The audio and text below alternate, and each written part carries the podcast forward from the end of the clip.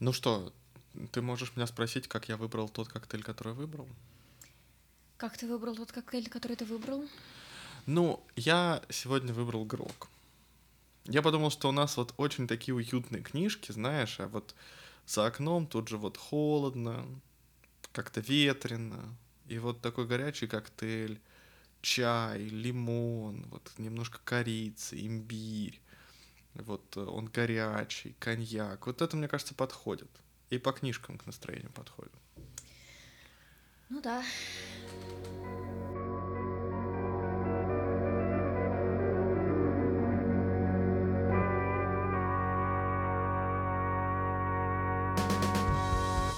Привет, нас зовут Вика и Игорь, это второй выпуск подкаста «Книжный бар». Каждую неделю мы собираемся, чтобы выпить что-нибудь и обсудить книги, которые мы прочитали на этой неделе. Сегодня первая книжка наша — это э, уникальный экземпляр Тома Хэнкса. На самом деле, вот э, это того самого Тома Хэм, Хэнкса, который актер, кинозвезда и вот голливудский вот этот вот парень, дядька, дядька уже, уже не парень. И на самом деле меня эта книжка удивила. Я вот сейчас расскажу, почему. А, на самом деле, я как-то давно ее заприметил, она такая вот, у нее такая красивая обложка, вот как ты считаешь? Нормальная. Мне кажется, Но очень красивая. Мне кажется, она минималистично стильная, нет? А, и, в общем, я ее как-то давно хотел почитать, она же во всех книжниках, помнишь, была? Угу. И я ее взял где-то примерно год назад, и как-то мне не зашел перевод, я подумал, что как-то очень странно все. И я не знаю, может быть, я просто изменил свое мнение, может быть, нет. И, конечно, я достаточно скептически относился к самой книге отчасти, потому что дело в том, что это не автобиография, как сейчас принято у знаменитостей, потому что много же кто написал автобиографию. Уилл Смит, а, МакКонахи. Мэнтью МакКонахи, очень популярная. А вот есть еще Клаудио Шиферли, а, или кто это, который про тело написал? Кэмерон Диас. Кэмерон Диас, да. Ну, то есть они пишут какие-то вещи, которые как бы с ними связаны. А тут очень ну, неожиданно... Ну, они пишут нонфик. Они пишут нонфик, да.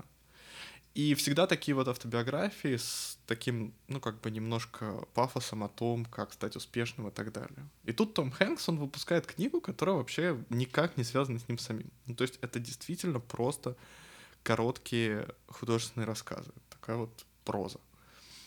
А, и интересно, что он выпускает это как бы под своим настоящим именем, и поэтому все аннотации, которые ты привык вот читать на там обложке задней, это, конечно, не совсем аннотация, это какие-то хвалебные отзывы от его друзей-актеров, типа Стивена Фрая. Ну, не совсем друзей, но имеется в виду, знаешь, вот такая большая личность, он написал какую-то книжку. Х... Тома Хэнкса же все еще обожают, знаешь, к нему мало прилипают скандалы. Ну да, это не то, что неизвестный автор написал книгу, и что должно произойти, или какие должны быть пиарщики, чтобы такие люди прочли и написали свои отзывы. Здесь ты больше расположен предполагать, что это люди, которым он просто разослал эти книги, которые с ним знакомы так да. или иначе, и они прочитали эту книгу, потому что прислал им ее Том Хэнкс. Именно. И более того, у Том Хэнкса, у него есть такое увлечение, он коллекционирует печатные машинки. Мне нравится, как ты говоришь Том Хэнкса. Том Хэнкса. Но мне как-то, это знаешь, это как, как нарицательно. Да, это уже как э, да. единое что-то. Вот, он, короче, коллекционирует печатные машинки, и он, значит, написал каждый рассказ на печатный, э, на какой-то печатной машинке из его коллекции. И интересно, что вот если читать эту книжку на бумаге, как я, собственно, и читал, то в начале каждой главы есть фотография, пусть она там черно-белая и прочее, ну, потому что здесь нет клеек таких, здесь просто вот фотография такой обычной печатью лазерной, а, той печатной машинки, на которой он ее написал. И более того, внутрь каждого рассказа он э, вплетает упоминание этой печатной машинки. Как-нибудь... Даже, даже в маленький рассказ, ты говорил, там есть довольно короткие. Ну, там на самом деле как бы совсем коротких, там есть... Давай вот как раз поговорим про композицию, потому что на самом деле про эту книжку немножко сложно говорить, потому что у нее как бы нет сюжета. Ну, это, это реально сборник рассказов. Там есть одна компания героев, которая, про которую несколько рассказов, как минимум три. Вот. Э, но все остальные — это просто рассказы. И есть такие рассказы перебивка. Это значит, э, они выглядят как газетные полосы. Вот я тебе сейчас покажу, они даже напечатаны в, два, в две колонки. И это такие очень короткие, как бы...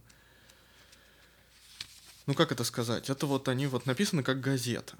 Как заметка? Как, как, как заметка в газете, да. То есть от такого престарелого репортера, которому, мне кажется, лет э, примерно как самому Тому Хэнксу, там, ну, явно за 60, а то есть, может быть, за 70, потому что он явно, у него, он как бы упоминает в какой-то момент, что у него есть внуки. И он как бы пишет в такую местную газету э, города, значит, который перевели как Три Сити у нас. Не знаю, как там в оригинале. Вот. И всего вместе, на самом деле, кни- книга создает очень такое приятное впечатление с точки зрения как бы композиции, потому что ты читаешь рассказ, два, а, три, может быть, потом вот эта вот перебивка от этого репортера. Потом снова читаешь там пару-тройку рассказов, снова перебивка. Ну а что это за перебивка? Как она...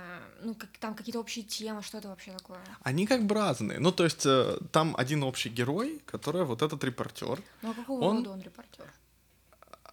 Он репортер местной газеты, он немножко пишет обо всем на свете. И, и как бы первый, например, его такой, такая заметка о его редакторе, который, э, ну вот он уже умер, и, соответственно, он пишет о нем воспоминания такое, ну знаешь, как in memorial. In memorial. Да.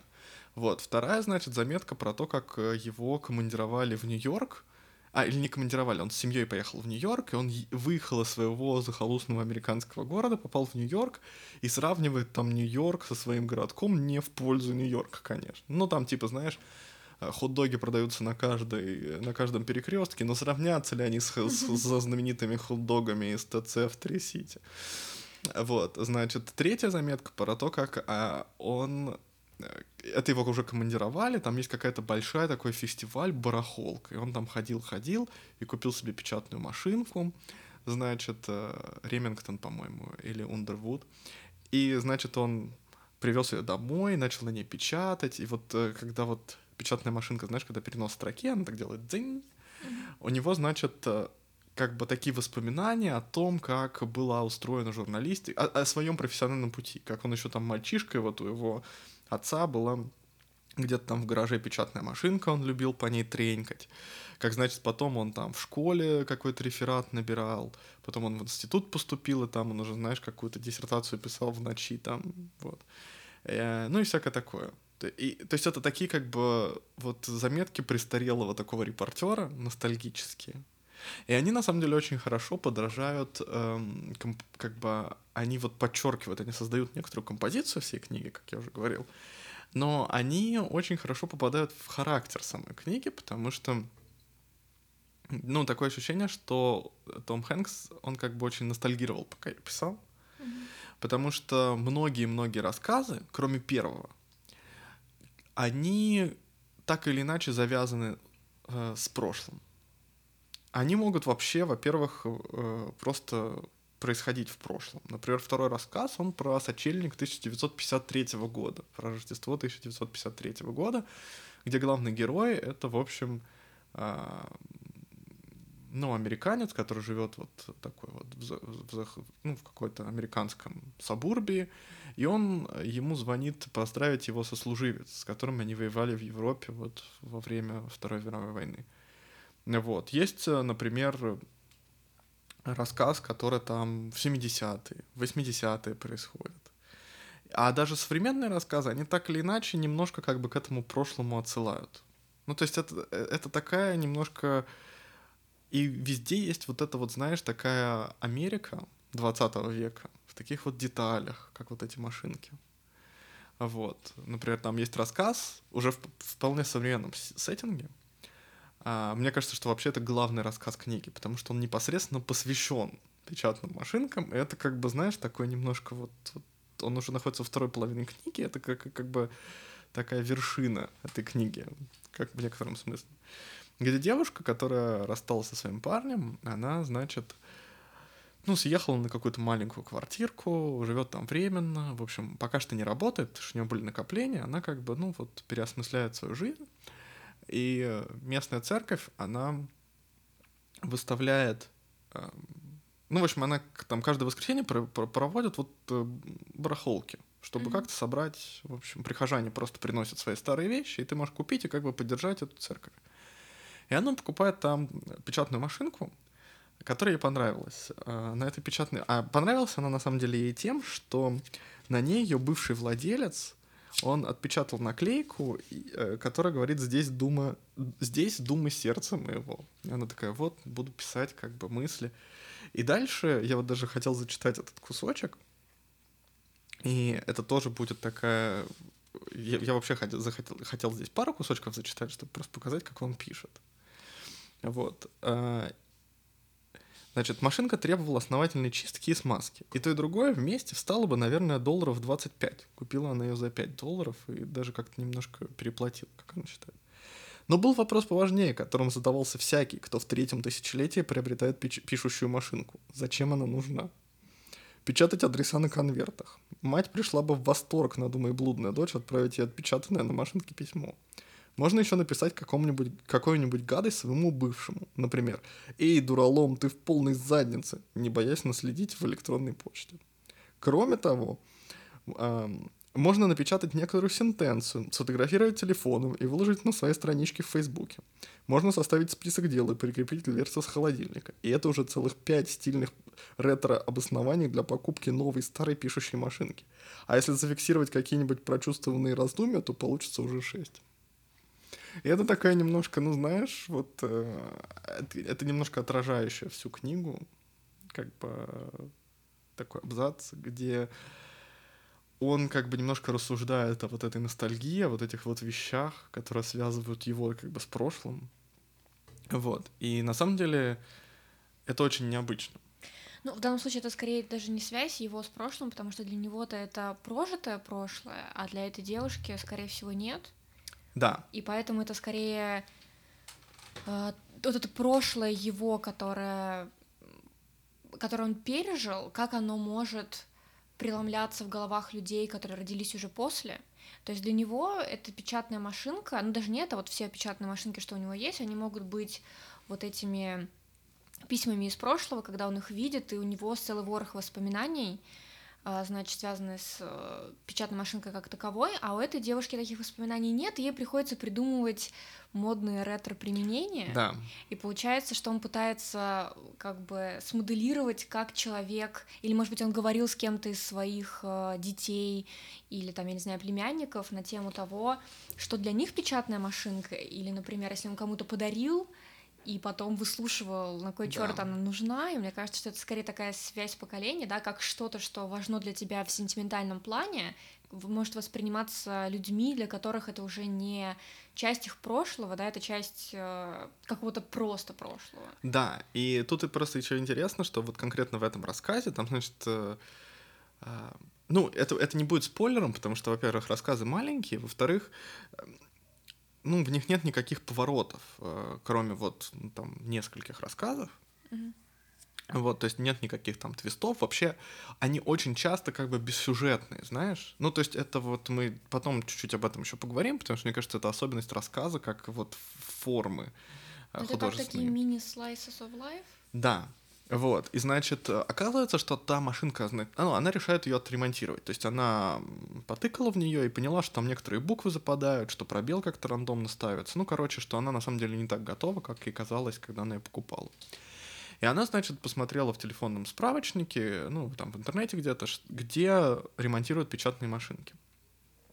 И оказалось, что это недалеко от ее дома. Она берет эту печатную машинку, как бы приносит ее вот в мастерскую, а там стоит такой старик, которые, и значит, там на полках выставлены эти печатные машинки, но он там все подряд ремонтирует, там компьютеры, планшеты, ну и в, в частности печатные машинки тоже. И он оказывается супер фанатом печатных машинок, как бы и когда он начинает э, смотреть ее печатную машинку, он говорит, я типа не буду это ремонтировать. Это вообще не печатная машинка, это игрушка. Он такая, да чё ты? И он, значит, снимает с нее корпус, и оказывается, что это пластиковая печатная машинка, которую обычно там дарили каким-нибудь школьникам или, может быть, ранним студентам. И, собственно, ее в некотором смысле даже нельзя починить, потому что пластиковые детали, ну, они очень плохо заменяются.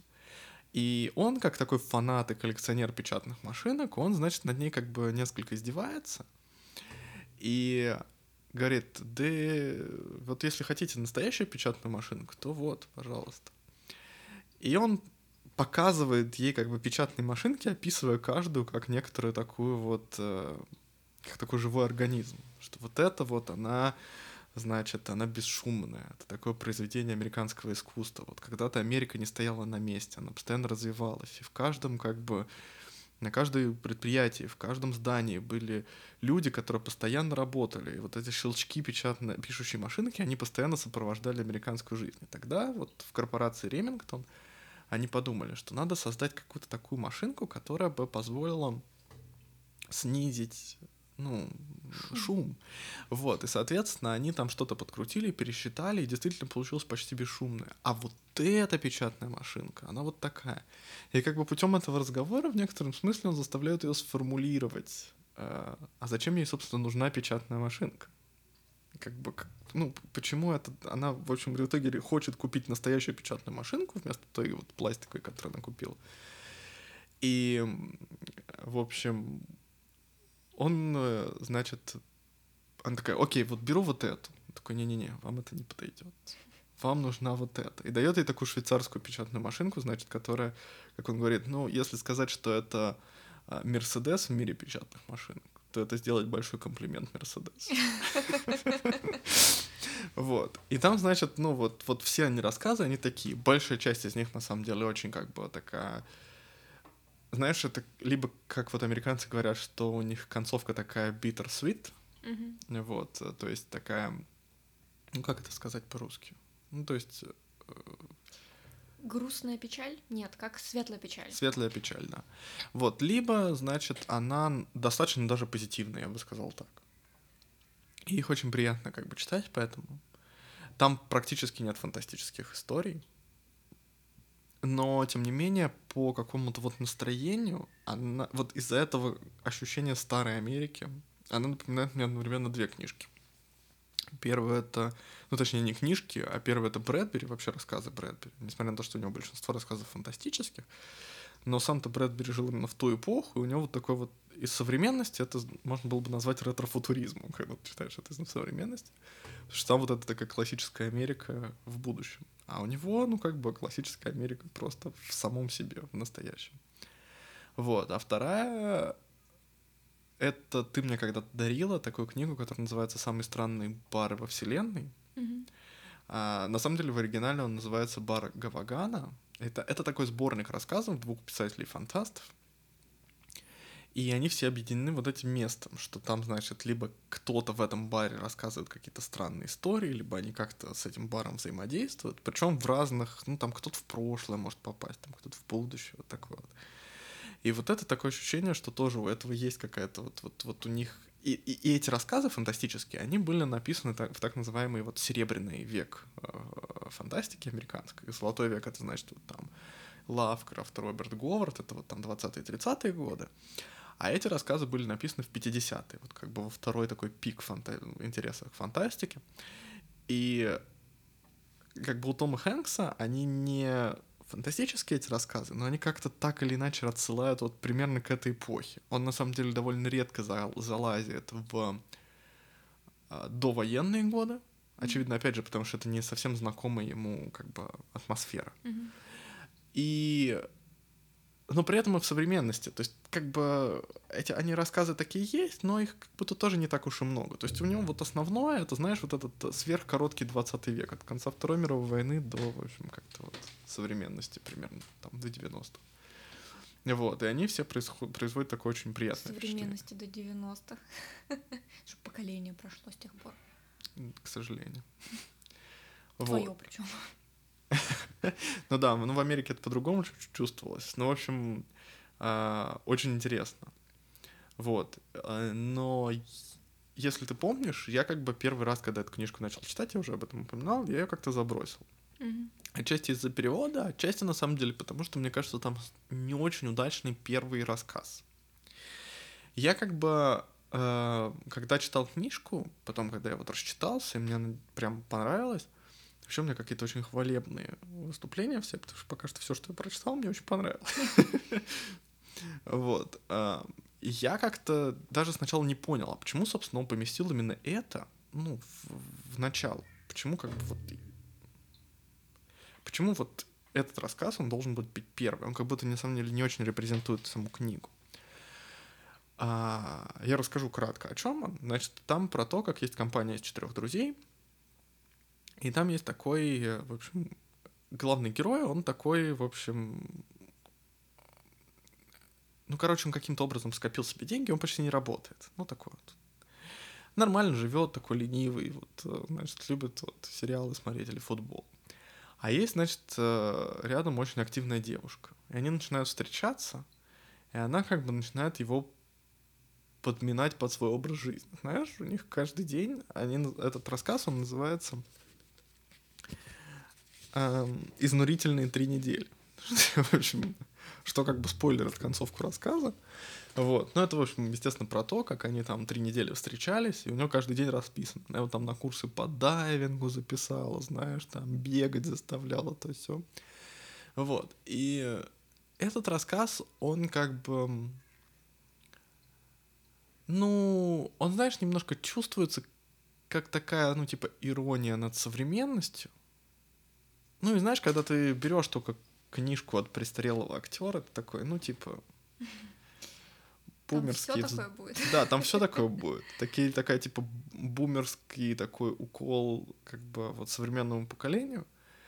Но уже во втором рассказе, в общем, это, в принципе, меняется. Ну, а чем дальше, тем вот больше этих В каком смысле меняется? Что он просто перестает иронизировать над современностью? Да, или... да. То есть следующий рассказ, он, во-первых, вообще никак не связан с современностью. Это как раз вот этот «Сочельник» 53 -го года, это второй рассказ, который как бы совершенно, ну, абсолютно другой. Вот. И э, следующий рассказ, он про такое... Это, кстати, один из немногих рассказов, тоже связанный, мне кажется, отчасти с Томом Хэнксом, потому что третий рассказ там про начинающую кинозвезду, он, знаешь, про такого парня, который довольно тупой, вот, но типа симпотный очень, он как бы такой вот. И он, значит, попал в супер-супер крутой фильм, который, где, ну, это, знаешь, такая, ну, не Лара Крофт, а вот как если бы в «Миссии невыполнима» Том Круз был женщиной, знаешь, такой, mm-hmm. ну, типа, вот. И, значит, э, и там про то, что у них уже закончились съемки, все дела, и идет пресс-тур. И этот пресс-тур, э, там даже сам рассказ, он перебивается такими вот, знаешь, э, как это сказать, у него есть программа этого пресс-тура, где у него там, например, 60 э, пятиминутных интервью для телевидения. Ну, знаешь, вот как вот, вот, mm-hmm. вот это вот про то, что ты, наверное, много знаешь, когда вот они на фоне постера сидят, и просто журналисты ну, меняются, меняются. Да. да. Вот, и что у него так вот весь э, тур, значит, причем это уже европейская часть, он оказывается в Париже. Но там как раз есть, ну, такой мини-твист, тоже очень из киносреды, и очень такой, как бы, из современной киносреды.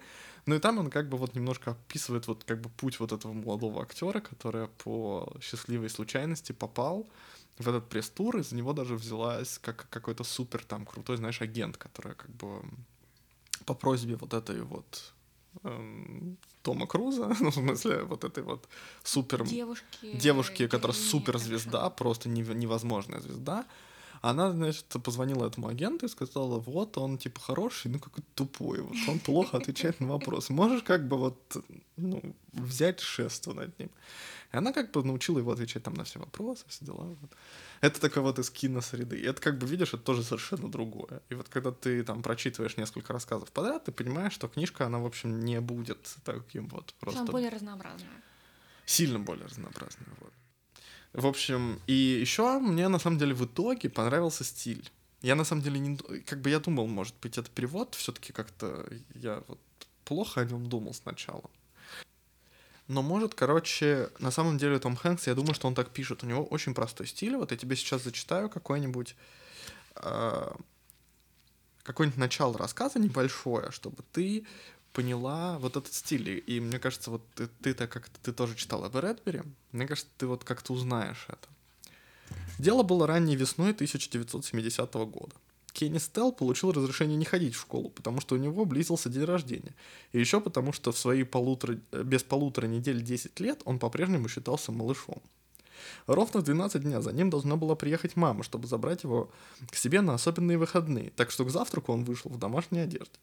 Старший брат и сестра Керк и Карен сидели за столом в форме учеников католической школы святого Филиппа Нери, переживая из-за такой несправедливости. Им тоже хотелось уехать с мамой из этого, из этого дома, вернуться в Сакраменто или просто поселиться в любом месте, где не окажется других детей. А у них у самих отпадет надобность лавировать между тело, тяжелым, сумрачным отцовским нравом и неизменно лучезарной суетливостью его второй жены. Ну вот есть в этом, да, такое вот, как помнишь в «Вино из одуванчиков», mm-hmm. вот, как-то такой вот вайб. Вот, в общем, на самом деле мне как-то очень, очень понравилась эта книга. Ты еще пока читал, говорил, что там есть упоминания неожиданные Советского Союза. Да. И, кстати, про это я тоже хотел, ну, сказать тебе, потому что, ну, они как бы, в общем, э, один из героев, да, я сначала говорю про первый рассказ, почему в итоге я понял, почему он поместил его ну, в пер... на, на первое место. Дело в том, что это как раз один из серий рассказов, которые связаны едиными героями. Там только одна такая линейка. И как бы получается, что у нас такой один рассказ в начале, один рассказ в середине, и один рассказ в самом конце. И это тоже как бы такая композиция вот этого вот сборника. То есть это как бы сборник, он базируется, в общем, на трех вещах. На это шампур этого сборника. Шампур. Как, как лук, который ты в начале и в конце. Вот, это знаешь, как... Эм, ну, то есть там вот композиция, она вот из этого строится, из трех вот этих рассказов, из печатных машинок, которые постоянно связывают их все, и из... Эм, ну, не надо думать, что все рассказы про печатные машинки, ты просто так долго говорил о рассказах, которые про печатные машинки. И из... Эм, эм, в общем, из этих вот э, рассказов трех из печатных машинок, из вот этих перебивок репортера. Ну, то есть вот это такой получается, что такой сборник, он как бы постоянно такой сбитый. Очень прикольно.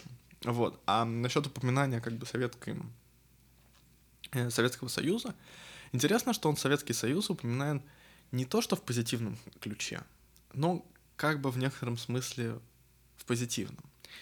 А я сейчас расскажу про это. Там один из главных героев, вот эти вот, э, которые э, Повторяется. повторяется, он очень увлекается космосом. И, соответственно, там есть упоминания там советских космических программ, там вот этих вот ракет и прочее.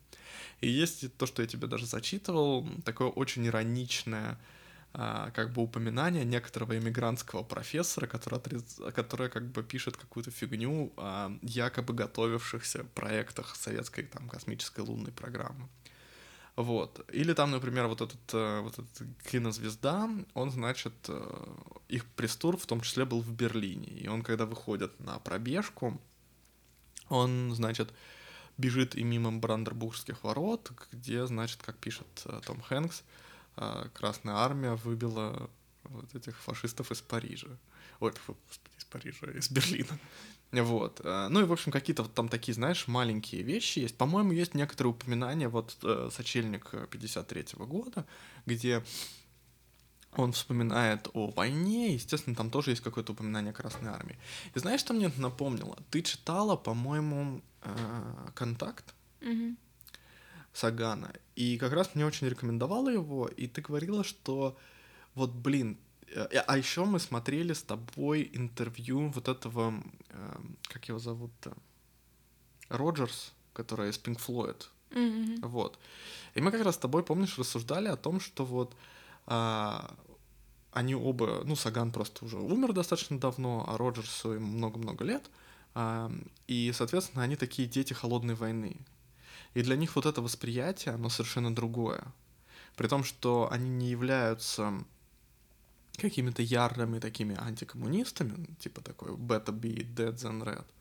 И как бы просто Советский Союз, он как бы отчасти тоже ассоциируется с их детством, и как бы это ну, такие вот... Там было постоянное присутствие Советского да. Союза, и в период обострения отношений, в период, э, наоборот, э, налаживания каких-то дружеских контактов, он, он все, все время присутствовал, потому что это был такой э, враг, от которого очень отталкивались, ну, как бы и враг, и враг, господи, и друг, и враг, да, ну, в общем, там большая история отношений, и мне кажется, что да, ты как раз пока это говорил, и когда ты просто упоминал, что mm-hmm. там есть что-то о Советском Союзе, такое ощущение, что если ты, если вот он описывал какую-то эпоху, которая важна для него, и по которой он чувствует некоторую печаль, вот потому что это ушло, да. э, и вспоминает, возможно, свою жизнь уже на склоне лет, то как бы Советский Союз, он, наверное, занимает какое-то место в этих воспоминаниях, и, возможно, эти детали, они также призваны отразить тот факт, что у него у Советского Союза было какое-то вот это место? Ну или это даже какое-то подсознательное желание его упомянуть? Мне кажется, знаю. знаешь еще, о чем я подумал? Я подумал, что Том Хэнкс, э, вот ему тоже уже довольно много лет. Ну, не настолько. Не настолько, не настолько. Но тем не менее, вот мы говорили, когда вот, наверное, наши слушатели, а, они, может быть, не знают, что мы с тобой историки, которые занимаются историей холодной войны.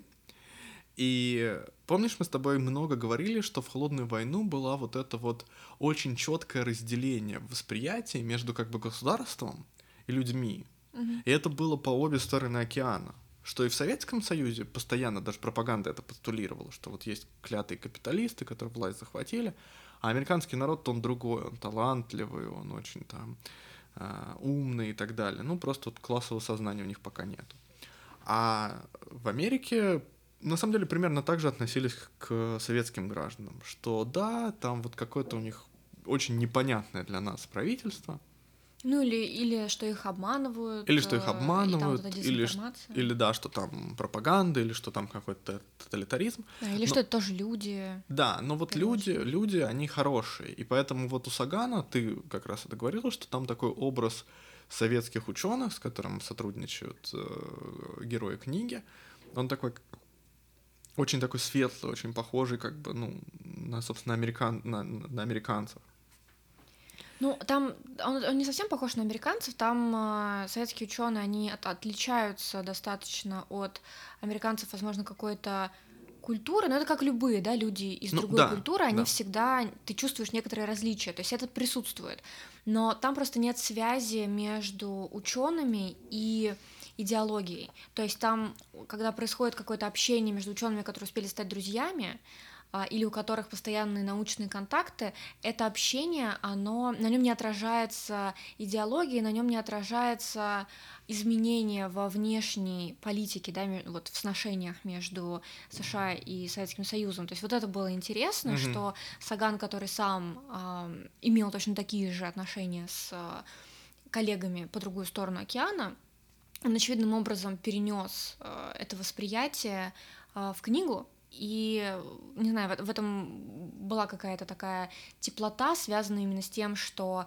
человек, он превыше всего, и неважно, да. какие что, что творится в политике и так далее. Вот человек, он всегда на первом месте.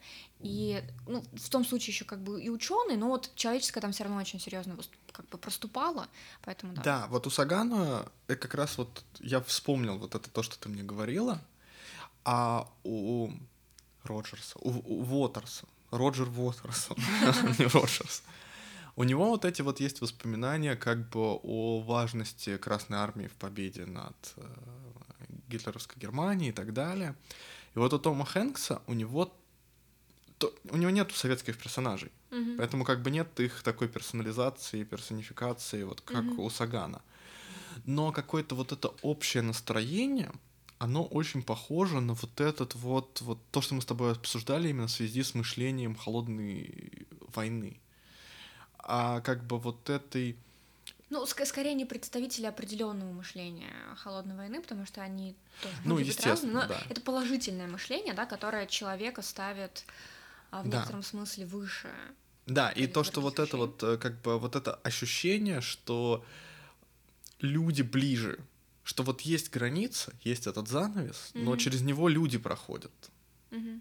Вот. Это на самом деле мы с тобой много раз это обсуждали, что после падения Советского Союза и вообще вот даже до там, э, той напряженности, которая есть сейчас, все равно, вот казалось бы, там интернет, э, казалось бы, как бы такая вот э, свобода, свобода более, перемещений, да. да. Потому что, например, дело-то даже не только собственно, в железном занавесе. Но и дело в том, что сейчас в Америку с современным количеством рейсов полететь куда легче, чем раньше. Но тем не менее, как-то наоборот пропало вот это ощущение, что мы друг друга можем понять, что, может быть, мы друг друга не понимаем, потому что язык отличается, или потому что как-то, может, там дело в каких-то вот в правительствах, может, дело в какой-то идеологии, но мы друг друга поймем. Нам главное вот друг с другом встретиться и как-то пообщаться, как человек с человеком. Вот это такое ощущение, что у Тома Хэнкса тоже на удивление есть.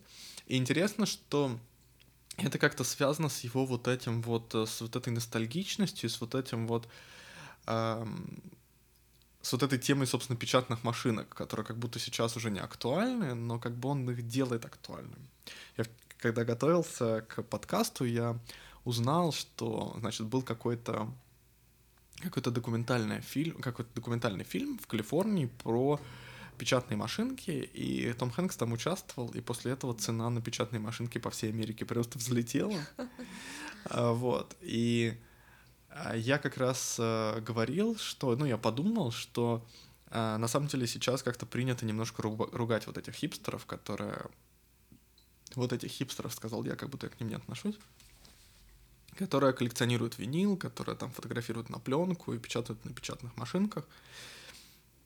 Есть даже вот этот проект, который называется FreeType, по-моему, он называется, который делают такие электронные печатные машинки, где ты, значит, такой, ты, такой удивительный такой инструмент, где, значит, э, ты печатаешь, а у тебя на таком экранчике, который сделан по принципу вот это Paper Ink, или как он mm-hmm. называется, ну, как, как читалки, у тебя отражается этот текст, он сохраняется в определенные документы, там, собственно, даже нет э, там браузера, ничего такого, чтобы ты мог не отвлекаться, пока ты пишешь.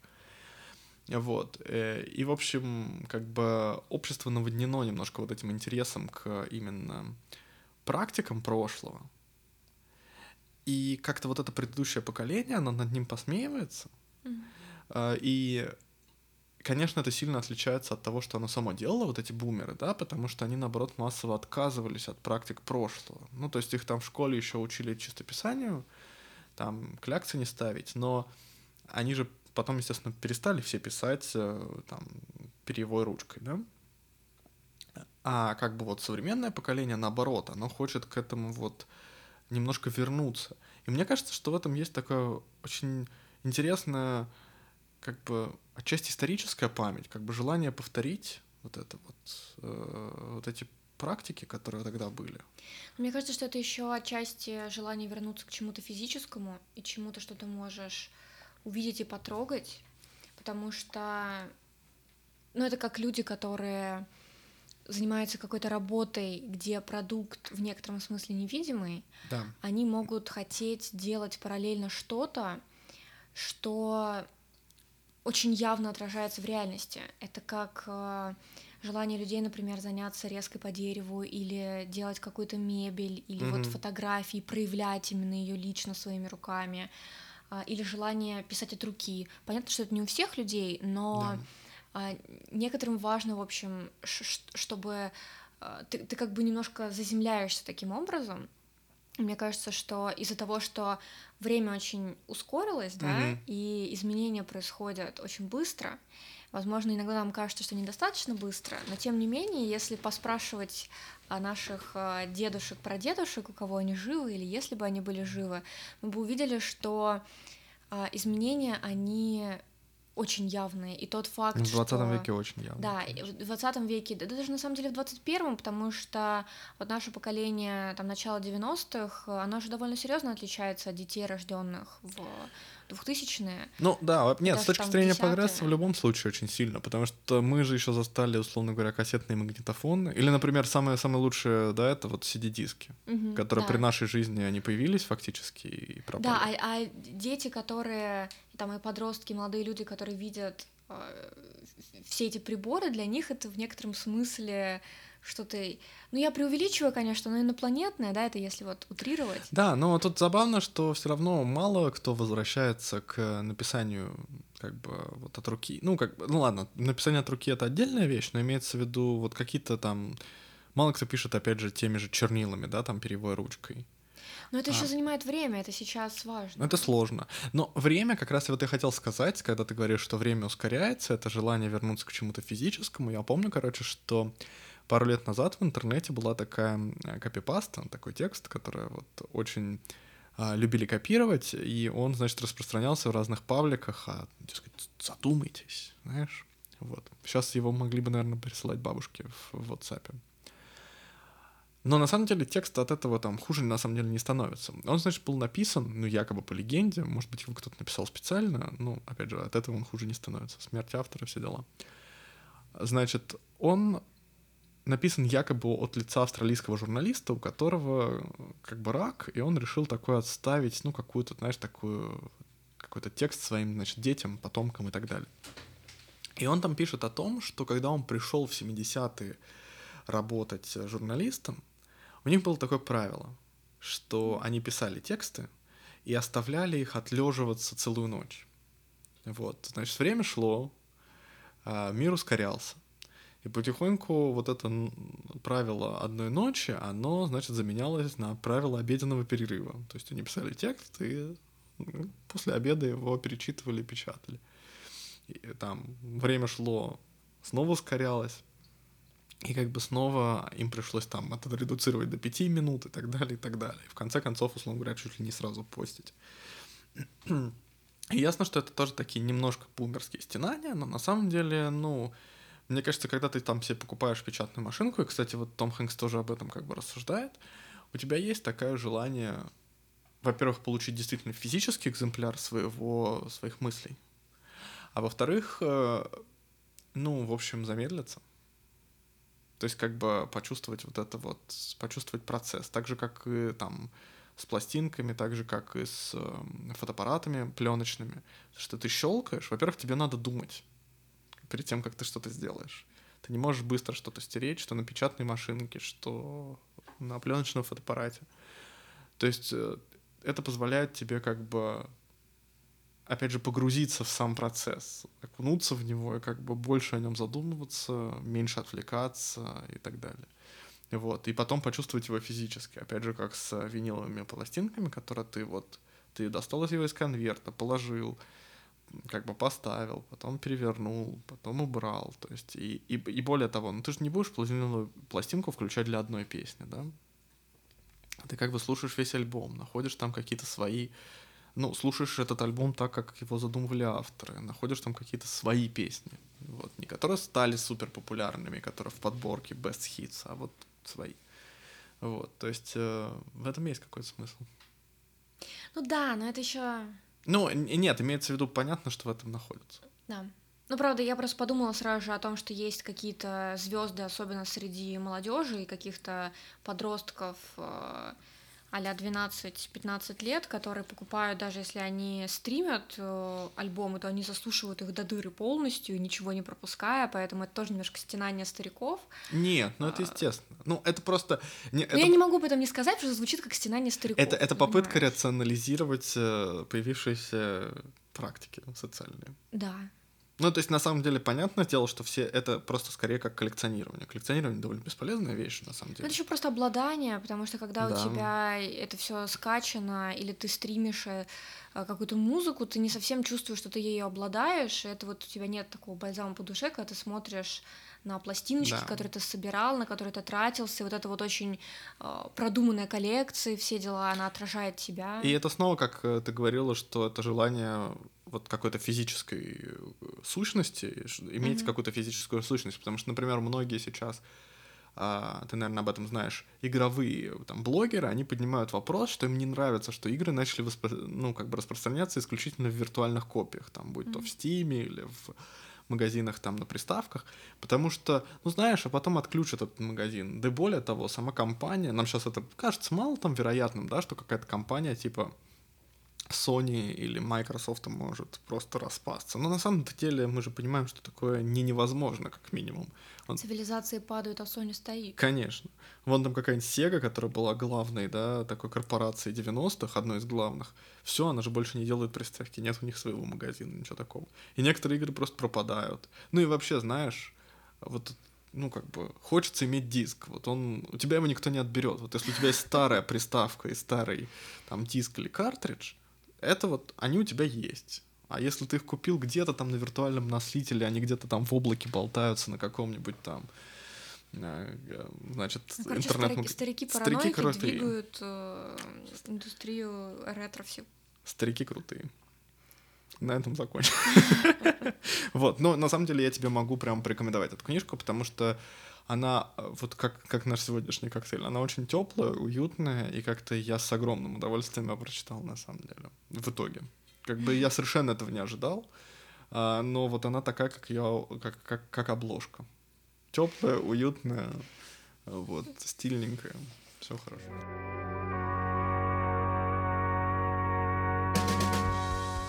Я буду рассказывать о книге Роберта Гилбрейта Э, который является Джон Роулинг. Значит, э, это последняя на данный момент вышедшая книга из серии детективов про Корморанда Страйка. Значит, «Чернильное черное сердце», «The Ink Black Heart». Uh, у меня здесь в оригинале, потому что перевода на русский нет, и непонятно, будет ли он вообще когда-нибудь. Ну, в общем, uh, Книга большая. По сравнению с твоей книгой, которая там 400 с копейкой страниц, причем это рассказы, здесь это детектив на 1012 страниц. На самом это деле, очень в стиле Роулинг. Это очень деле. в стиле Роулинг, но предыдущая книга была 927 страниц. Это 1012. Это тоже в стиле Роулинг. Но на самом деле, на самом деле, она не такая большая. Я хочу немножко защитить книжку, потому что а, здесь а, есть большое погружение в ну, скажем, в интернет. В общем, здесь есть главы, которые выглядят как чаты. Иногда это чаты, которые ведутся параллельно. И как бы тебе показываются чаты таким образом, чтобы ты понимал, что люди переписываются одновременно с несколькими людьми в нескольких чатах, и ты можешь читать как хочешь. Можешь читать секциями, а, значит, как в, в одно и то же время люди общаются, можешь сначала первый чат, потом второй, потом третий, например. Там чатов Прикольно. может быть, например, два, три, по-моему, больше трех не было. Вот, потом там могут быть тексты имейлов, тексты твитов. Это все выглядит как такой настоящий твит, да, с uh какой-то информацией дополнительной, типа времени, э, никнейма и так далее. И за счет этого текст на самом деле не так, ну, местами не такой сбитый. То есть, понимаешь, если это даже три чата uh якобы открытых у тебя на странице, это все равно э, не такой плотный текст, читается намного быстрее, поэтому 1012 страниц звучит пугающе, но достаточная часть книги это вот эти чатики, твитики и так далее, поэтому читается бодрее. Слушай, ну это то есть получается, что эту книгу тоже прикольно читать вот именно в формате книги. Да, потому что вот я не пробовала ее слушать в аудио начитки, и я не знаю, как это выглядит, но это очень приятно было читать именно физически. На самом деле, когда я, когда эта книга попала мне в руки, я кайфанула от того, какая она огромная, она просто очень большая. Да, в физическом виде она выглядит даже не на тысячу страниц, она мне кажется, это пугающе. просто энормос. А, она просто тяжеленная, то есть ее, например, держать, это надо при, как бы приноровиться и сесть в такую позу, чтобы тебе не было больно через там 15 минут. Но отчасти мне это нравится. То есть у меня не было такого, что я пугаюсь размера этой книги, я получала удовольствие от того, какая она огромная и сколько там слов. Ну, в общем, а, я, в принципе, не против больших книг с какого-то момента своей жизни, а, но еще и это вот она меня не пугала абсолютно, потому что я до этого читала предыдущую книгу Роулинг, а, точнее Роберта Гилбрейта, а, значит, эм, тоже на английском, и вот эту вот физическую огромную книгу, которая была 927 страниц, и она принесла мне огромное удовольствие, и поэтому эта книга меня тем более не пугала, так как вот предыдущие части я не читала, я смотрела сериал, а потом, в какой-то момент, когда не успели снять по очередной книге сериал, вот ты мне подарил на Новый год, по-моему, эту книгу на английском. Uh-huh. По-моему, возможно, даже наперед на русский еще не было, или вот что-то такое. И, в общем, мне супер понравилось, поэтому эту я очень ждала книгу. Сериал, кстати говоря, тоже очень хороший. Сериал всем, всем рекомендуем. Да, сериал называется Страйк. Он очень медленный, но. Он, Он... медленный достаточно. Это такой британский сериал в лучшем смысле этого слова, и там очень хорошие актеры, там все хорошо перенесено на экран, потому что вот предыдущую книгу я уже видела экранизированной, да или нет? Мне кажется, что да. Ой, господи, ну ладно, я не буду об этом сейчас думать. А, в общем, сериал крутой, книги тоже шикарные. А, значит, э, наверное, сначала я расскажу немного про сюжет, чтобы к нему было легче потом угу. э, отсылать.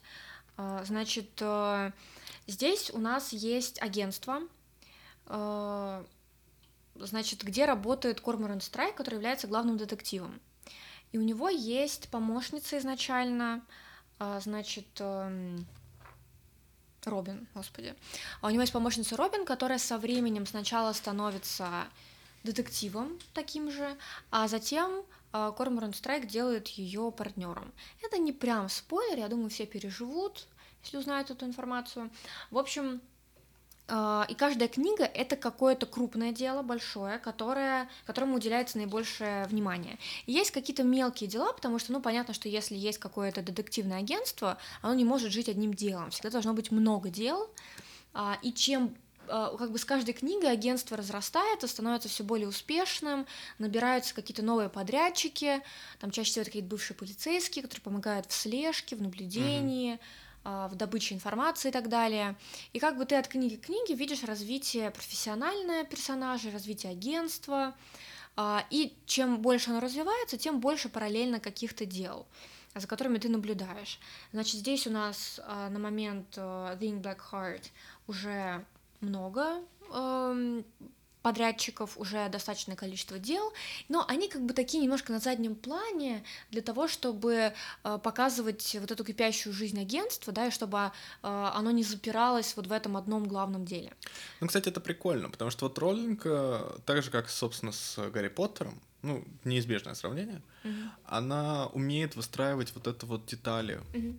на заднем плане, вот эти вот детали, которые как бы ну, оживляют мир. Да. Вот это очень прикольно. И на самом деле из-за этого то же самое. В Гарри Поттере ты же на самом деле не ругаешься на количество страниц. Угу. То есть, э, помнишь, есть такая видео, видюшка от Кинопоиска про третью часть Гарри Поттера, где они тоже говорят о том, что она одна из самых хороших. Это, кто там, Альфонсо Куарон был режиссером? Я не помню. Который вот умеет вот эти детали ну, на заднем плане Он, на самом деле, это там не связано с самой Роллинг, там просто о том, что он создал мир уже по-своему, по-киношному. Потому что мир да. всегда был, но да. не все режиссеры были способны его показать, несмотря на то, что как бы есть, разумеется, фокус на каких-то определенных моментах и линиях сюжетных, что на заднем плане все живет, развивается и так далее, да. очень динамично. Но я, это просто такая же параллель, как, собственно, с самими книгами Роулинг, потому что, ну, как бы она очень хорошо показывает вот эту жизнь, которая, казалось бы, ну, условно говоря, теоретически можно вырезать из книги, потому что как бы там не совсем ну, затрагивает сюжет. Ее нельзя вырезать, если это ну, хорошая книга. Нет, естественно, это я к, Она просто, да, она вопросу, представитель да. э, хороших писателей, да. которые хорошо это делают. Но мне кажется, что у Роллинг, у нее, раз уж ты заговорил о том, что не ругаешься на количество страниц, мне кажется, что фишка не только в том, что она хорошо детализирует мир и заставляет его быть живым, то есть это не просто какое-то излишество деталей, на которые ты ругаешься, это вот оживление угу. мира, но мне кажется, что дело даже не в этом, а в том, что она просто хорошо пишет. Вот я читала на русском Роулинг. Я читала на английском Роулинг. Она что пишет хорошо, что переводит ее классно. Из-за этого ты растворяешься в тексте. Ну, если тебе нравится Роулинг, то тебе понравятся все ее книги, не только Гарри Поттер, но и Гилбрейт и наоборот. Потому что, э, ну, я понимаю, что не все авторы для всех. Мне нравится, как она пишет. Я всегда очень погружаюсь в текст, он приносит мне удовольствие. А, потому что текстом можно наслаждаться по-разному. Иногда ты растворяешься в тексте и не чувствуешь его, угу. потому что такое ощущение, что у тебя как бы транслируется кино в голову. То есть настолько это все прозрачно, и ты тонешь в этом. А иногда текст очень красивый, поэтичный, и ты не можешь не обращать внимания на фразы. Это несколько выбивает тебя из мира, да, ты чувствуешь текст, пока ты читаешь. Как у Набокова. Как у Набокова, как у Пруста, как у Уайлда. Там есть какие-то фразы, да, на которые ты, боже мой, перечитать этот абзац, потому что он потрясающий. Да. Когда Но... сам текст становится таким как бы тканью, которая, через которую ты смотришь на мир. Да, то есть это не, сам, не сама история является произведением искусства, а еще и то, как она написана. Mm-hmm. То есть это ну, разные вещи. Роулинг Роллинг, она ближе, на мой вкус, к тем авторам, в тексте которых ты растворяешься. То есть там нет такого, что такое, боже мой, перечитаю этот абзац, но текст заставляет удовольствие легкостью и той степени погружения, которой ты добиваешься, когда читаешь его. А, значит, ну вернемся к сюжету, что ты меня перебил как сволочь последняя.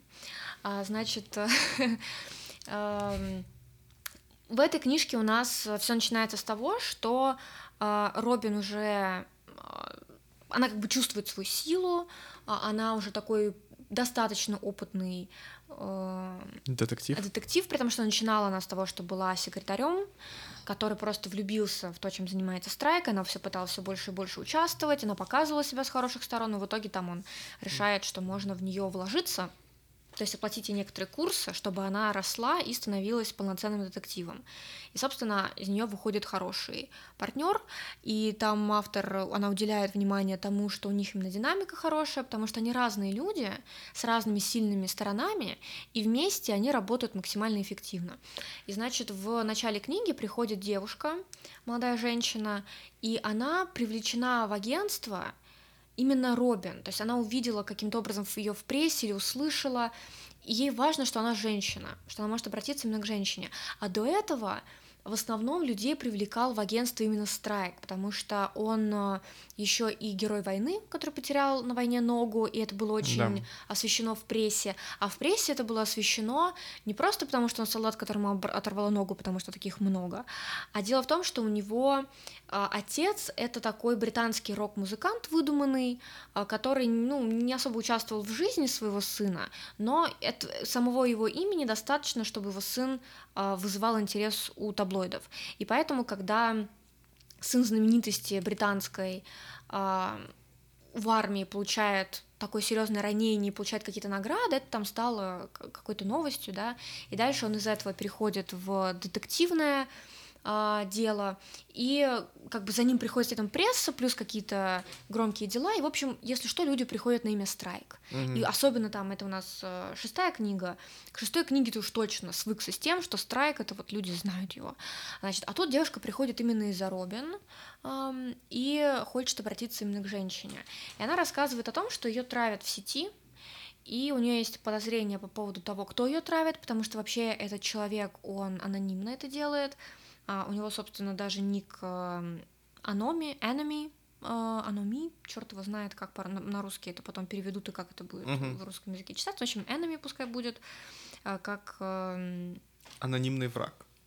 Да, но это там даже... Там, это такая игра слов, типа. В книжке есть объяснение, что это не только от аноним, Anonymous. Там другое есть объяснение. Оно даже сейчас будет не настолько важно, поэтому прочтете. А, это как бы тоже часть такого интереса. Это не прям важно, но я думаю, что интересно будет самим прочитать историю этого Ника и так далее. И, в общем, э, и девушка просит такой помощи, но у агентства очень большая загрузка, и поэтому, значит, Робин э, ее направляет в другое агентство, плюс они не особо занимались киберпреступлениями и чем-то таким, поэтому у них нет э, какой-то опыта. опыта, подковки в этом всем, она отправляет их в другое место. И через какое-то время выясняется, что эта девушка была убита а вместе с ней пострадал ее э, творческий партнер, э, который получил просто серьезное ранение. Тут, на тот момент он там в коме, в больничке. Значит, а девушка, она оказывается знаменитой мультипликаторшей. Она вместе со своим творческим партнером э, создала мультик. Первоначально он показывался на Ютубе, приобрел большую известность, а потом мультик выкупает Netflix. Значит, ну и получается, mm-hmm. там бюджеты растут, э, продакшн становится более серьезным и так далее. И, в общем, мультик очень такой артовый, готишный. Действие происходит на кладбище, там такие фантастические персонажи вроде такого черного сердца, которое вылезает из могилы, значит, девушки привидения, ну там всякое такое. И в общем получается так, что как бы это все описывается как очень визуально красивый мультик, визуально привлекательный. Значит, сюжет там достаточно размыто, метафоричное, чтобы люди находили в этом что-то свое, что-то глубокое, кто-то говорил, что это полная фигня. Ну, в общем, дебаты вокруг мультика, все дела. Но главное это то, что у мультика очень большое э, комьюнити фанатов, значит, э, и Потом, когда читала отзывы на Гудриц, потому что на русском книга тогда еще, когда я читала, не вышла, а, ну, она и сейчас не вышла, да, но, в общем, больше отзывов. Но есть любительский перевод, судя по всему. Да, но я вот сегодня об этом узнала, э, значит, эм, и не смотрела ни на каких э, русских сайтах из-за этого. В общем, эм, люди подозревают, что а, вот эта вот личность э, убитой девушки, она а, схожа с самой Роулинг, потому что ее творчество, которое а, в котором есть а, простор для прочтений, а, в какой-то момент начинает восприниматься в очень негативном свете, при том, что изначально ее многие любили, а тут против нее оборачивается ее собственная комьюнити, она преследуется, в итоге там она в какой-то момент еще до того, как умереть, она пыталась покончить жизнь самоубийством и так далее. И, в общем, часть людей, которые писали отзывы на Гудриц, mm-hmm. считают, что она таким образом жалуются или интерпретируют свою жизнь. На самом деле, вот эти отзывы было немножко сложновато читать, в том плане, что сложно было понять мнение людей, людей о книге, потому что в связи с тем, что Роулинг на данный момент очень э, противоречивая фигура, а очень много плохих отзывов от людей, которые не читали книжку, или от людей, которые говорят, что читали, но, в общем, э, есть их... основания полагать, что не читали. Некоторые, да. То есть э, там ну, недостаточно ссылок на сюжет и так далее. То есть есть, есть действительно люди, которым не понравилось, например, что очень большая книга, их не устраивает объем. Есть люди, которые нашли какие-то а, плохие вещи, плохую репрезентацию в книге, я с этим не совсем согласна, но как бы, окей, там хотя бы какие-то аргументы, да, можно предположить, что люди хотя бы частично книгу прочли. Вот, есть сюжет, э, точнее, есть отзывы, где там явно не читали, просто ставили самый низший рейтинг из возможных, потому что это роулинг, и все. Значит, э, ну вот есть такая критика, э, ну mm-hmm. или просто подмечание того, что, возможно, она свою жизнь как бы описывает в этой книге. Вот, ну, в принципе, наверное, отчасти так и есть. Я, правда, в этом ничего плохого не вижу, поскольку ну, достаточно интересный сюжет, и получается, что книги предыдущие довольно серьезно отличаются от этой из-за этого. И поэтому я, в принципе, довольна. Это было интересное дело, но достаточно другое по отношению вот к предыдущей книге, да, то есть там совершенно все иначе подавалось. Мне нравится, что она придумала, как засунуть сюда вот эти чаты, твиты и имейлы так, чтобы это не было кринжово. То есть первоначально я немножко волновалась, когда я вот просто вот пролистала книжку, я не знала, как это все будет выглядеть, и я такая думаю, ну окей, хорошо. Но там итоге... какие-то картинки прям есть, э, я видел там. А, картинки в предыдущей, в этой картинок нет предыдущей там тоже картинки, там, там а. просто в предыдущей книге есть дневник, и там есть страницы из дневника, тоже выглядит на самом деле довольно круто. Но, в общем, здесь нет, здесь только вот эти вот всякие соцсети, в общем, какие-то тексты из соцсетей. И мне очень понравилось, я довольна, мне очень подошло. Я считаю, что она очень здорово это все вплела в книгу. Интригующе, это же детектив. А, интригующе, но вот я позже вернусь к интриге, а пока что чуть-чуть закончу сюжетом. Значит, эм, берутся они, в общем, за это дело. После того, как девушка умерла, для Робина это... Она перестает быть киберпреступностью, тут да, у них да, уже да, опыт. Да, да, да. Ну, вот но... когда убьют, тогда и приходите. Да, но она чувствует некоторую ответственность, да, ну, Понятно, что на самом деле она ни в чем не виновата, но она эмоционально задета и хочет взяться за это дело. Плюс э, они немножко заскучали в таких скучных делах, связанных с изменами и там каким-то воровством внутри семьи и так далее, они хотят взять что-нибудь такое, чтобы почувствовать свою действительную пользу, да, чтобы для души, короче, дело было. Вот, и, значит, э, ну, примерно на этом закончу, если надо будет обратиться к сюжету, еще что-нибудь дополнительно да. расскажу. Значит, что касается самой книги. А, в принципе, когда вот мы решили, что в этот раз ты будешь о рассказах говорить, а я об этом огромном-огромном детективе, я сразу подумала об объеме и о том, насколько он здесь оправдан, и насколько вообще объем может быть оправдан такой. И вот в этой книге, с одной стороны, я могу сказать, что когда ты, когда ты читаешь эту книгу, если у тебя есть в этой жизни еще какие-то дела, кроме чтения, а они чаще всего у людей есть, Бывает такое. ты чувствуешь, что время идет, а книжку ты читаешь, все еще эту. Но здесь я не сожалела о том, что... То есть у меня иногда такое бывает. Я читаю книгу, она же интересная, она большая, и я немножко, знаешь, такой посматриваю на другие книги, так я думаю, вот, а что я буду читать дальше? И в этот момент mm-hmm. я понимаю, что книга просто долгая, и в некотором смысле у меня много идей, вот, чтобы я хотела почитать, много всего крутого, и я немножко могу, знаешь, засматриваться на свои опции. А, с этой книжкой у меня особо такого не было, и я вообще не жалела, что я так долго в нее погружена, и мне немножко было грустно, когда я подходила к концу, и, но это, свя... это очень связано с тем, что ну, ну, нравится мне, как она пишет, я получаю удовольствие, мне интересно. И вот я когда читала мнение о том, что книга затянута, и люди скучали, и надо было это... И, и что, наверное, там а, редактор Роулинг запуган ею до смерти и не, и не смеет сокращать ее работы, и там есть что сократить и так далее, я один из тех людей, которые вот у меня такого чувства не было. Мне все нравилось, я прям получала огромное удовольствие от чтения. Ну, это вот на самом деле интересный вопрос, потому что вот э, мы немножко даже не проговорили про рассказы. Ну, как бы вот эти рассказы, которые я говорил Тома Хэнкса, они такие немножко бессюжетные, да, то есть есть прям конкретно совершенно бессюжетные рассказы. Про как мальчик, вот то, что я зачитывал, поехал с мамой на выходные. Ну, там как-то очень сложно сказать, что там есть какой-то вот понимаешь, реально вот... Ну, движение к чему-то, да, какой-то да, да. Вот. А с другой стороны у нас есть... И на самом деле рассказы такой очень э, необычный формат сейчас, потому что раньше многие писатели, я думаю, практически все они начинали с каких-то кратких э, рассказов или повестей, и они их печатали в таких литературных журналах, которые в свое время были очень популярны, в XIX веке были очень популярны, в XX веке, э, публиковались и прочее. Вот Лавкрафт, например, так публиковался. А сейчас такое ощущение, что для того, чтобы стать писателем, нужно написать книжку, и даже молодые писатели, они как бы очень стремятся написать какую-то какую-то ну, как, как минимум романного формата текст. Ну, напечатанный, типа 300... напечатанный дебют — это часто книги. Да. Ну, хотя, черт его знает, у нас нет статистики, но ощущение такое есть. Наверное, да, такое ощущение, что, типа, рассказы, они немножко стали таким жанром фанфиков. Вот, типа, если ты пишешь фанфик, то это рассказ. Если ты пишешь книгу, то это книга. Но, с другой стороны, вот Роулинг, больше тысячи страниц, это очень толстая книга. И тут интересно, что таким очень часто увлекаются фэнтези... Э, писатели фэнтези. Но это отчасти понятно, потому что в фэнтези ты хочешь создать вот этот вот мир, mm-hmm. в котором ты пропишешь магию, прочее. Ну вот Мартина возьми, да, там, значит, э, несколько домов, у каждого дома по несколько героев. Ты там показываешь эти интриги, эти, значит, э, столкновения там. Э, куча географических локаций. Куча географических да. локаций, куча событий, да, там и хитро, какие-то хитроумные там заговоры, какие-то битвы, то и все. И вот у него, значит, вот эти много, многотомник, и каждый из томов, они какие-то просто монструозные.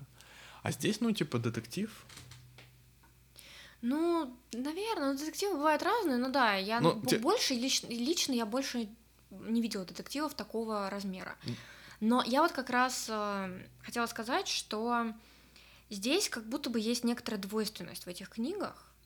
Э, я часто видела и слышала какие-то рецензии на эти книги, в которых э, упоминается о том, что а, многие детективы не хочется перечитывать, потому что как только ты узнал, в чем фишка, кто убийца, да. в чем загадка, э, интерес он становится не таким интенсивным, мягко говоря.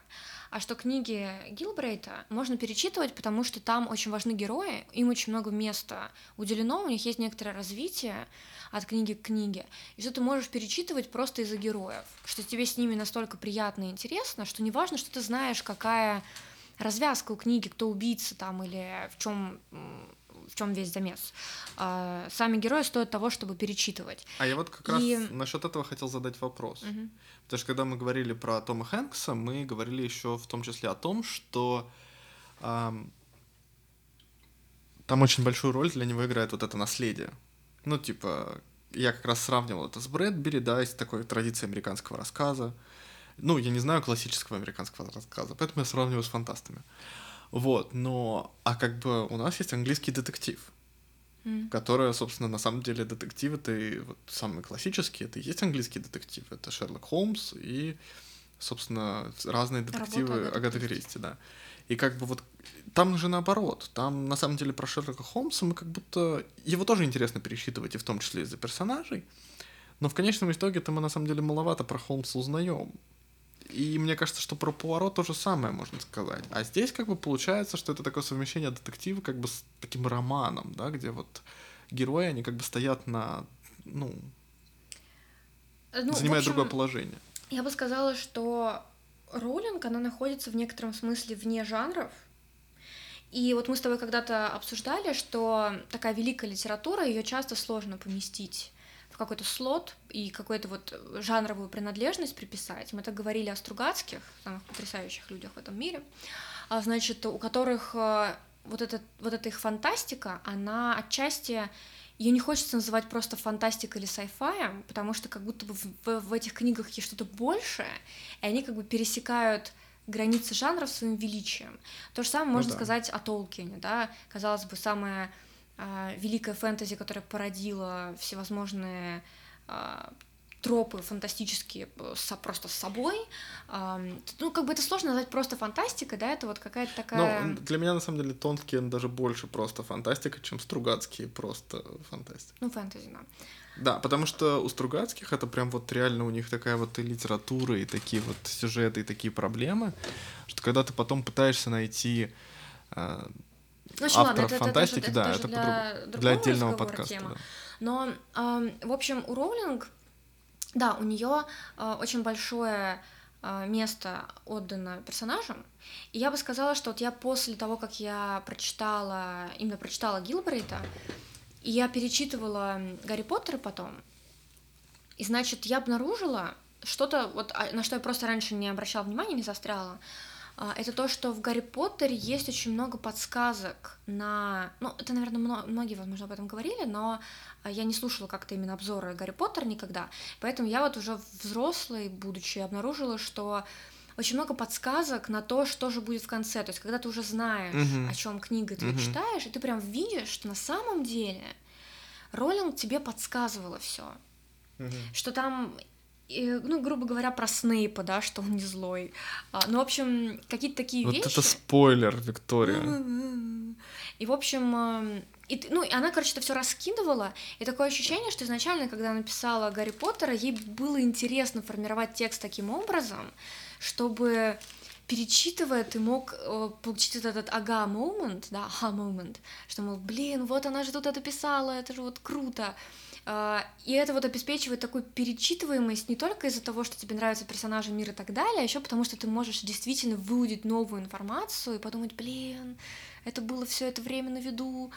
А, и вот мне кажется, у нее была вот эта склонность а, к uh-huh. вот этим загадкам, детективности некоторой. А в этой книжке, в, в книгах про Кормранда Страйк, она пишет детектив, где она склонна уходить в какие-то другие жанры. А, понятно. А, то есть она как бы процент поменяла чуть-чуть местами. Да, потом. да. Mm. И при этом, например, когда люди говорят о том, что э, персонажам уделено много времени и так далее, вот то, что я сейчас говорила, вот я сама это говорю, мне норм, но когда я слышу, как другие люди об этом говорят, я немножко триггерюсь, потому что я в итоге стала замечать, что на самом деле ее персонажи проходят относительно маленький путь между развития? началом и концом книги. Ну, даже развитие-то у них есть, а скорее, знаешь, а, вот если карту какую-то построить движение, а, то, например, а, у нас, значит, Корморан Страйк и Робин Эллокот, главные герои, у них с самой первой книжки есть притяжение. Они друг другу нравятся. Угу. Но шесть книг спустя они все еще не вместе.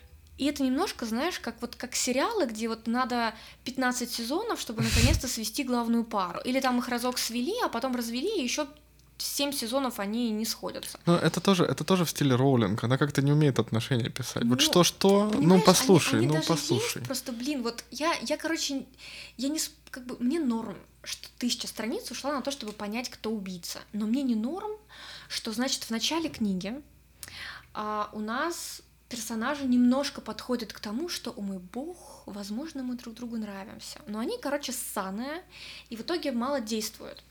Но, значит, Корморан Страйк делает шаг, а, его партнерша, вот это, а, значит, э, Робин пугается, Корморанд в ответ пугается, что на самом деле он неправильно считал все знаки, и на самом деле он ей нифига Это не. Это не слишком большой спойлер? Черт с вами, ребята, я не буду рассказывать, кто убийца, а вы слушайте, как я жалуюсь на главных героев, окей? А, значит, э, и, и у них получается такая неловкость, потому что она такая, блин, может быть, надо было ему дать себя поцеловать, он такой, блин, как же я мог? А, оказывается, у нее там отвращение на лице, короче, неправильные эмоции у нее там прочитал, комплексы, всякое такое. И дальше он с горя в какой-то момент вдруг такой думает, блин, у меня там давно не было нормальных отношений, начинает встречаться с какой-то девочкой, ну, женщиной на самом деле, которая, о мой бог, похожа на главную героиню довольно сильно, он там пытается строить с ней отношения, при этом они как бы не то чтобы не строятся, но не его это человек. И значит, в какой-то момент он там скрывает это от этой девушки, Робин, потом она узнает об этом, в этот момент она осознает, что она его любит, у нее есть к нему чувство, потому что у нее дикая ревность просыпается, и именно тот факт, что он кого-то завел, заставляет ее а, вот это все осознать, да, и принять свои чувства. Но она страдает, как бы она не собирается разбивать пару или что-то такое делать, это не в ее а, духе, она просто немножко страдает и пытается вывести его из своей системы, да, и вот как-то восстановить uh-huh. рабочие отношения. Он тем временем, значит, там что-то ломается, ломается, к концу книги он бросает эту девушку, которая ему не подходит, левую, Значит, и тут в какой-то момент в книге, значит, а, один из полицейских, который назначен на дело, которое, собственно, ведут наши главные герои, он там начинает подкатывать к героине. И она сначала... К в смысле? Да, к И она такая, а, ну, ну, в общем, там ничего не происходит. И, блин, в конце книги, когда герой бросает свою вот эту девушку, которая ему не нужна, вдруг приглашает на свидание Робин, полицейский этот, об этом, значит, узнает Страй, главный герой, и, чтобы вы думали, он осознает свои чувства. Блин, все-таки она мне нравится, все-таки я ее люблю. И я такая, твою налево. Вот почему все вот так как-то и одновременно, ну, как бы это звучит... Сколько можно? Сколько Джоан. можно? Это звучит более детско и мелодраматично, чем это в книге, потому что в книге это разбавлено кучей других событий, и это все проходит как бы сквозь книгу, но этому никогда не уделено слишком много внимания, поэтому, когда это конденсирую, звучит как тупой детский подростковый роман. На самом деле, как бы получше, разумеется, все в реальности. Но тем не менее, меня это бесит. Сначала она осознала, потом он осознал, но все в неправильное время. Если, если следующая, блин, книга будет посвящена тому, что она будет встречаться с полицейским и бросит его к концу, но в этот момент заведет себе кого-то нового страйк, я просто, я выхожу из чата, серьезно, это меня сильно взбесит, я прям не могу, потому что твою налево. Почему такое медленное движение между ними? Почему вот это все так вот? Почему, почему все так? Вот это мой главный, короче, вопрос. А следующая книжка седьмая? Да. А может быть финальный? Надеюсь, нет. Я хочу это, этого говна побольше. Ну, то есть ты рекомендуешь? О, я очень рекомендую. Первые книги маленькие, поэтому они не будут настолько пугать, как э, книги вот уже к пятая, шестая книга, да. А поэтому, если вам понравится первая, вторая, которые все еще адекватных размеров, то вам понравится и последующие, и вам уже не так страшно будет, потому что растут они постепенно. Ну, собственно, как и Гарри Поттер, да. И, mm-hmm. в общем, а, все нормально, не пугайтесь размера, потому что интрига достойная, персонажи достойные, есть от чего побеситься, но в таком, знаете, извращенно приятном смысле, когда не что-то тупо, и ты такой, господи, а вот когда тупо, господи, но ты получаешь удовольствие. Поэтому э, и пишет она потрясающе, вот серьезно. Да, но мне все равно, как бы, вот я говорю, про фэнтези я мне легко представить про что тысячу страниц. Здесь мне сложновато даже. Но я, ты я, попробуй. Поним... я понимаю, что это нельзя рассказать, потому что да. это, конечно, спойлер. Ты попробуй. Ну, Там просто очень много деталей, действительно связанных с расследованием. То есть расследование это никогда не что. То есть у меня такое ощущение, что вот когда ты читаешь э, рассказы или вот эти повести или малые книги э, детективные, в некотором смысле там много чего пропущено. Из-за этого это ощущается все-таки как выдумка, да, то есть типа ты придумал прикольный да. способ э, завязать какую-то загадку, а потом ее развязываешь. Вот здесь ты больше чувствуешь работу людей, что они работают, а также ты больше чувствуешь, что иногда, когда все идет правильно, ты все равно можешь ошибиться. И чтобы это прописать таким образом, чтобы ты принял, что это не ошибка, которую автор придумал, чтобы сделать книгу больше, а что вот она обоснованная. Ну, в общем, здесь много работы. Но Персонажи работают, сказать, прям много да, часов уделяют. Что в классических таких детективах там действительно есть ну, там как бы типа пропускается как бы черная работа, короче. Вот да, вот и, и всегда вот есть персонаж Ватсон, да? и так далее, да. Да, который потом спрашивает, а Холмс ему как бы объясняет уже да, там вы, да. А здесь да. прям ребята без сверхспособностей да. занимаются просто, они просто, ребята, короче, просто работают. Прикольно. И ты наблюдаешь, как они работают. Это знаете, а, как вот эти игры, где ты дальнобойщик, ты такой после работы работаешь дальнобойщиком в компьютере. Ну, это не то же самое, но вайбы немножко есть. Да ладно, ну тут уже все-таки следователем, следователем. Ну, круто, короче, ну поверьте хорошо, мне, все хорошо. хорошо. А, но вот пока ты рассказывал, еще до, до того, как, э, ну, когда ты просто в процессе чтения что-то упоминал, я подумала, что есть некоторые параллели условный, но тем не менее, с тем, что Роулинг, она... Параллели между Том Хэнксом да, да, да, и да. Роулинг. Значит, между, тем, а, между теми деталями, что ты упоминал, в частности, там, Советский Союз, например, да, что он так вскользь проскальзывает вскользь.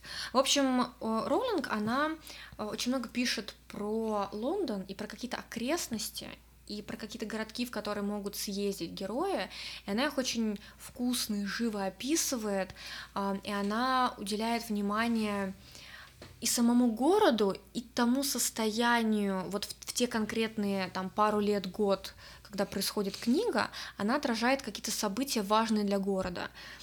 И она пишет несколько с опозданием, то есть, например, э, если я не ошибаюсь, то эта книга, грубо говоря, про 15-й год, если пытаться как-то назвать угу. конкретный. Ну, то есть есть э, там запоздание там, в 5-7 лет, ну, короче, она пишет про тот год, в который она скорее начинает писать. Да, или который она решила отразить, черт его знает. Угу. Ну, в общем, она это отражает э, такими деталями, которые, с одной стороны, делают очень современными книги, то есть это, это что-то, что ты знаешь. Это такое, окей, вот она описывает вот эту ситуацию, да, которую я там в новостях видела или там у кого-то у блогера слышала, что-то такое. Не зная, как это будет стареть, честно говоря, возможно, отчасти ты будешь погружаться в этот период просто. То есть это типа налет такой легкой историчности, да, за счет того, что какие-то вещи упоминаются. Mm-hmm. Ну, посмотрим. Я недостаточно рассинхронизировалась с книгами, чтобы судить, поэтому, вот, наверное, можно будет сказать лет через там 10-15, как сохранились все эти книги вот к там, 30-м годам. Значит, э, но вот что в этой книге я заметила, что она пытается отразить какой-то мультикультурализм Лондона. Например, а, в какой-то момент одна из героинь четверостепенных упоминает Имран Хана. Я что-то писец удивилась. Ну, при том, что я знаю, что у Британии тесные связи с Индией и с Пакистаном, разумеется. Но меня почему-то все равно удивило. Имран Хан — это премьер-министр Пакистана. Ну, он был премьером с 18 по 22 угу. год. До этого он, по-моему, в регби играл, если я не ошибаюсь. То есть он... Э, ну, регби популяр... В регби же он играл? Он играл Наверное. В... Наверное. А он учился в Британии? Да. А, и, значит, э, и он упоминается как хатовый мужик. И я такая, не, я согласна, но это удивительно. Значит, э, потом там есть, например, упоминание британо-русских ресторанов. Есть э, такие восточноевропейские славянские имена вроде Катя, Дмитрий. Подожди, но есть упоминание ресторана этого Чичваркина? Нет. Пока что, но give it time, может быть, со временем появится. Значит, э, потом там описывается дядька, значит, русский, такой дородный русский мужик, который втирает значит, э, там не совсем понятно. А, он про Тангейзер говорит, но я не знаю, это опера, постановка когда-то была в Нижнем, или это фильм там есть немецкий. Ну, в общем, он втирает за, за что-то такое серьезное а, молодой девушке.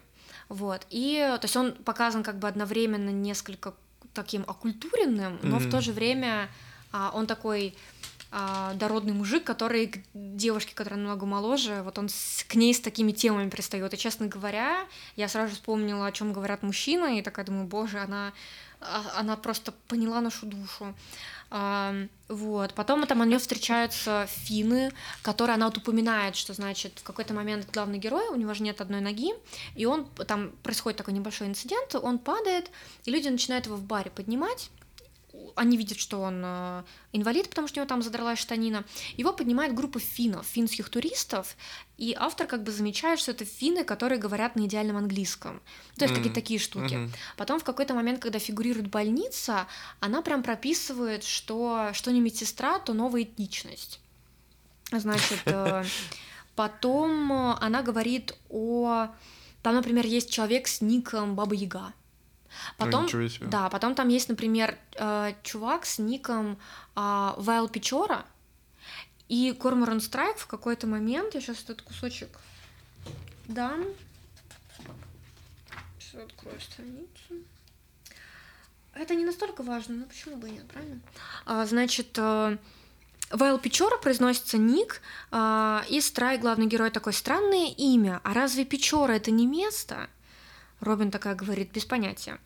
И он, «Э, да-да-да, я только что погуглил, э, это, короче, название города и реки в России.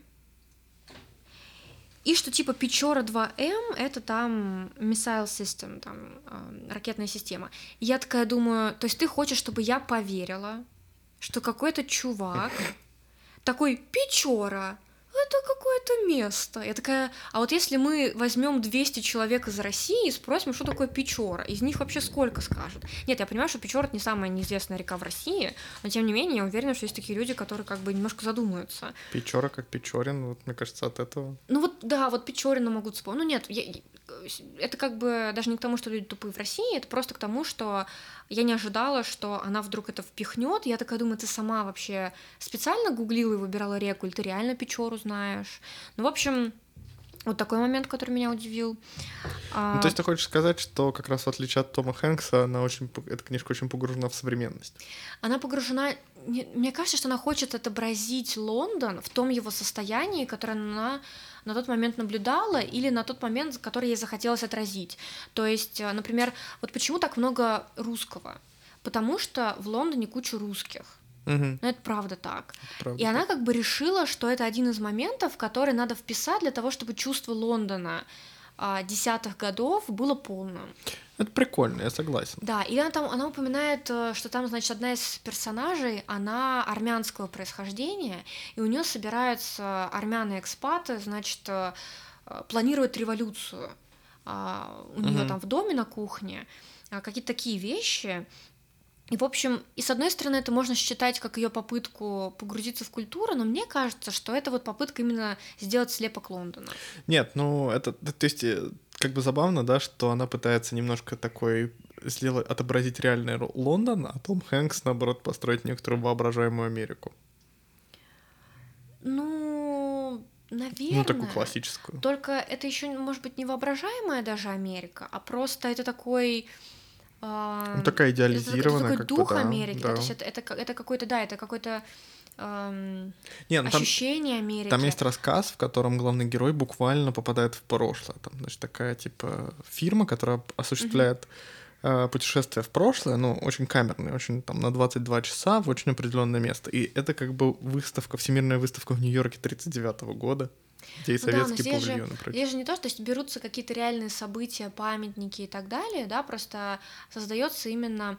То есть Я это понимаю. скорее, это такое любовное письмо да. той Америке, которая важна для него, а у Роулинг, мне кажется, это не то чтобы не любовное письмо Лондону, это скорее попытка отобразить его, его, чтобы Лондон стал одним из персонажей книги. Угу. Потому что я вот помню, что мне было сложно осознать, когда люди говорили, что в книге город является одним из главных героев. Да. Мне, например, не всегда удавалось это почувствовать. Ну, не то чтобы это невозможно, а к тому, что иногда я такая, ну, не знаю, согласна ли я с этим или нет. Вот в этой книжке я согласна с тем, что город может быть одним из героев. Угу повествования, вот это действительно так, вот именно город как э, слепок его жизни, какого, какого-то вот живого наполнения. Mm-hmm. И в этом плане вышло очень неплохо. И это как бы, э, опять, вот если я конденсирую это все, это может показаться излишним, но это достаточно... Раз... Я конденсирую, понятно? Я как стекло, на котором вода оседает. Нет, ну я просто как-то... Интересная метафора словесная. Не смей меня, короче, править понятно. Я автор, я творю. Я понял, я времени. понял. Все. от меня. Простите. А, в общем, э, то есть это, это, это ты это замечаешь, но это не бесит, угу. на мой вкус. Вот. А, значит, что-нибудь еще можно сказать? Ну, ну, у нее есть прикольное вот это отображение реальности, вот тоже немножко старперское, то есть э, это похоже на то, как ты первый рассказ описывал, да, как мужчина устает от излишней энергичности девушки, которая в некотором смысле презентует настоящий вот да, современный да, да, ритм, да. Вот здесь есть такое, что Роллинг описывает персонажей, которые, например, являются не то чтобы даже ипохондриками, а такими людьми, которые которым не хватает внимания, они пытаются повысить свою важность и привлечь внимание через свое здоровье. Угу. Здесь есть, например, молодая девушка Кия, которая она описывает как очень красивую а, девушка, которая привлекает внимание своей внешностью, но ей важно привлечь внимание своей болезнью. И она э, один из таких людей, который страдает болезнью, у которой как бы нет реальных физических проявлений, то есть врачи не могут понять, что с ней. И она вот напирает на то, что это не в ее голове проблема, а что это проблема современной медицины, которая не способна понять, что с ней не так. И она очень а, строит свою идентичность на этом, и она пытается найти оправдание себе, а, и, в общем, защититься, выстроить такой щит из своей болезни, и ты по ходу книги немножко сомневаешься, а есть ли на самом деле болезнь. Mm-hmm, mm-hmm. Вот. И, но также она на самом деле не только молодежь делает носителями этой болезни, у нее также есть персонаж, э, которому, я бы сказала, к 50 или чуть-чуть за 50 по моим каким-то ощущениям, который, собственно, знает эту Ки, они познакомились на сайте, который он создал для людей с болезнями, которые врачи не могут найти. А, значит, и у него тоже такая болезнь, которая создает много трудностей для него, но врачи не совсем знают, что конкретно там с ним происходит. И мы в итоге осознаем, что то есть это не проговаривается, но мы из, из каких-то фактов, которые узнают главные герои, а, мы считываем, что он на самом деле, у него было много путей, по которым он мог пойти в этой жизни, но он выбрал вот эту болезнь, которая отобрала у него все возможности, и теперь в своей голове он гениален в каждой сфере, которую он мог бы попытаться занять. То есть он и гениальный продюсер, диванный. и гениальный музыкант, и гениальный писатель, и гениальный то, и гениальный все. Вот именно потому что... Это же как э, персонаж Джервейса в офисе. Не совсем, нет. Он именно... Персонаж Джервейса, он не такой. Вот этот дядька, он такой очень э, горький, он мучает mm-hmm. всех своих домашних, он как бы всем рассказывает о том, какой он гений, чего он лишился, чего лишился мир из-за этой болезни ужасной, какие все вокруг никчемные, и они могут только пытаться приблизиться к, вот, к его гениальности, а у него еще есть столько сфер, в которых он гениален. А, и получается, что у него это такая возможность вознести себя через то, что если бы не вот это препятствие, то есть он, это позволяет ему верить в то, что он великий, при том, mm-hmm. что реальных доказательств этому нет. А вот эта девушка Кия, она эм, мне кажется, что тот факт, что она красивая, он очень важен, что она не просто симпатичная, она именно красивая девушка, что она могла бы реализоваться, но по какой-то причине она выбрала, ну, реализоваться не в том плане, что, типа, своей красотой прям пользоваться, а в том плане, что ее главное желание — это внимание. И она его на самом деле способна получать и без страшной болезни, которую она всем описывает, но она ей все равно необходима. Это тоже такая попытка скрыться за фасадом болезни. А, и вот это тоже какое-то такое описание, видимо, феномена, который задел Роулинг, или который посмешил, или еще там что-то. Ох, Поэтому... это, наверное, вызвало большие Батхёрты? Ну, наверное, но, честно говоря... Ну, я как раз сначала хотел спросить вообще про социальный аспект этой книги. Угу. Но, наверное, давай мы не будем это обсуждать. Про вот эти все контроверсии, да. вокруг Роулинг. Мне кажется, что не надо, потому что эм, здесь очень много мнений может быть, многие вещи можно по-разному трактовать. Это просто на какой-то отдельный подкаст еще тянет, там вот рассмотрение этого всего. Ну да, но я не совсем, я даже не, не уверена, что это стоит того, потому что Um, мне кажется, что есть люди, которые делали какие-то действительно страшные вещи. Можно рассуждать о том, насколько это откладывает отпечаток на их э, творчество. Угу. У Роулинг, мне кажется, ее творчество, оно, ну, как бы его можно, оно при, принесло много доброго, светлого в этот мир, в частности, Гарри Поттер, э, Страйк, мне кажется, что там есть какие-то вещи, но я бы их скорее рассматривала как немножко старперские, во-первых. Угу.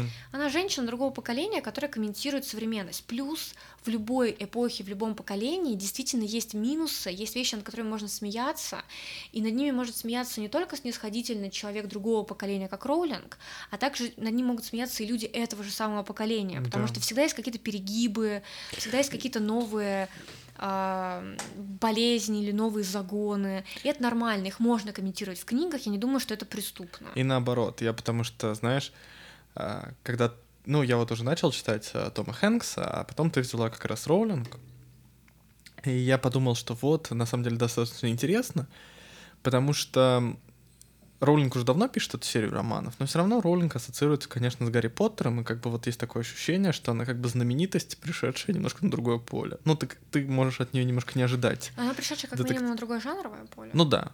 Ну, а Том Хэнкс вообще понятно, mm-hmm. да, то есть от него вообще никто книжки не ожидал. Но здесь, на самом деле, сейчас мне наклюнулась еще одна параллель. Это как бы, что Том Хэнкс, он всяч... вот к нему вот прям не липнет эти контроверсии, к нему не, не липнут эти скандалы помнишь, пыталась, что-то что-то было такое под него. То ли с Джеффри Эпстейном, то ли еще что-то. Ну, как-то, ну, в общем, не прилипло. А, а Роулинг, наоборот, что-то к ней прям последние годы прям липнет и липнет. Вот. И на самом деле Том Хэнкс здесь, у него есть вот это немножко, как я говорил, старперское как будто нудение, но опять же, у него такое ощущение, что здесь есть э, в этих рассказах и главные героини женщины, и как-то и про иммигрантов он тут немножко пишет. И знаешь, его такое ощущение, что здесь вот не ухватишься за ну, него. Мне кажется, что ну, как бы, я не знаю, возможно, когда я была младше, я так это не ощущала, но сейчас мне кажется, что ничего плохого в старперском нудении нет, если оно проявляется в каких-то безопасных зонах. То есть есть сферы, в которых оно опасно, но в книгах, ну, это нормально. Мы все будем стариками, мы все будем нудеть. Все будем Никто нудеть. из нас Я уже. не будет освобожден от этого великого дара брюзжать. Это как бы это то, что надо заслужить. Ты дожил до этого возраста, Я ты согласен. получаешь право брюзжать. Это это вообще это святое право, Я это должно быть вписано в, в права человека. Я на всякий случай уже начал. Вдруг как бы не доживу, а да, брюзжать да, не успею. Да. Я считаю, что это вот Важно. Это нормально. Поэтому, мне кажется, это, это интересно. Интересно посмотреть, как люди другого возраста реагируют на тебя или на людей еще более молодых, чем ты. Да. Это тоже нормально. Как, если тебя это раздражает, ты просто не читаешь книжку. Если ты либо а, не испытываешь негатива, или тебе даже интересно посмотреть, как люди другого поколения смотрят на все это, то все супер, ты получаешь удовольствие, новую информацию и так далее. Поэтому здесь ну, побрюживают они. Ну, бывает. Ну, Нормально. Все мы люди, правильно? Да. Ну что, заканчиваем? Да. Рекомендуешь? Э, а, ну ты уже порекомендовал. Всё. Я рекомендую, я даже, мне кажется, я перечитаю когда-нибудь. Просто так как книг много, да, поэтому некоторые книги прям легко перечитываются. Вот это, мне кажется, я прям не против На перечитать. новогодних каникулах. А, да, да не, даже не на новогодних, просто когда-нибудь я прям уверена, что ее будет приятно взять в руки и перечитать. Особенно, когда ты немножко подзабыл, что там было. А, это прям в легкую. Это не да. важно, что ты уже знаешь, чем все закончится. Я тоже, я тоже перечитаю, потому что как раз, как я говорил, у Тома Хэнкса нету сюжета, и его интересно читать именно просто вот просто рассказы. Просто ты просто как бы этим наслаждаешься, они такие в основном добрые, такие светлые, как бы вот очень хорошо. Вот я говорю, Грок, не зря он был выбран под эти две книжки, потому что я чувствовал, что здесь вот ты так в кресло садишься, так вот горячий Грок, книжечку так открыл и И читаешь Да, и бывает и такое.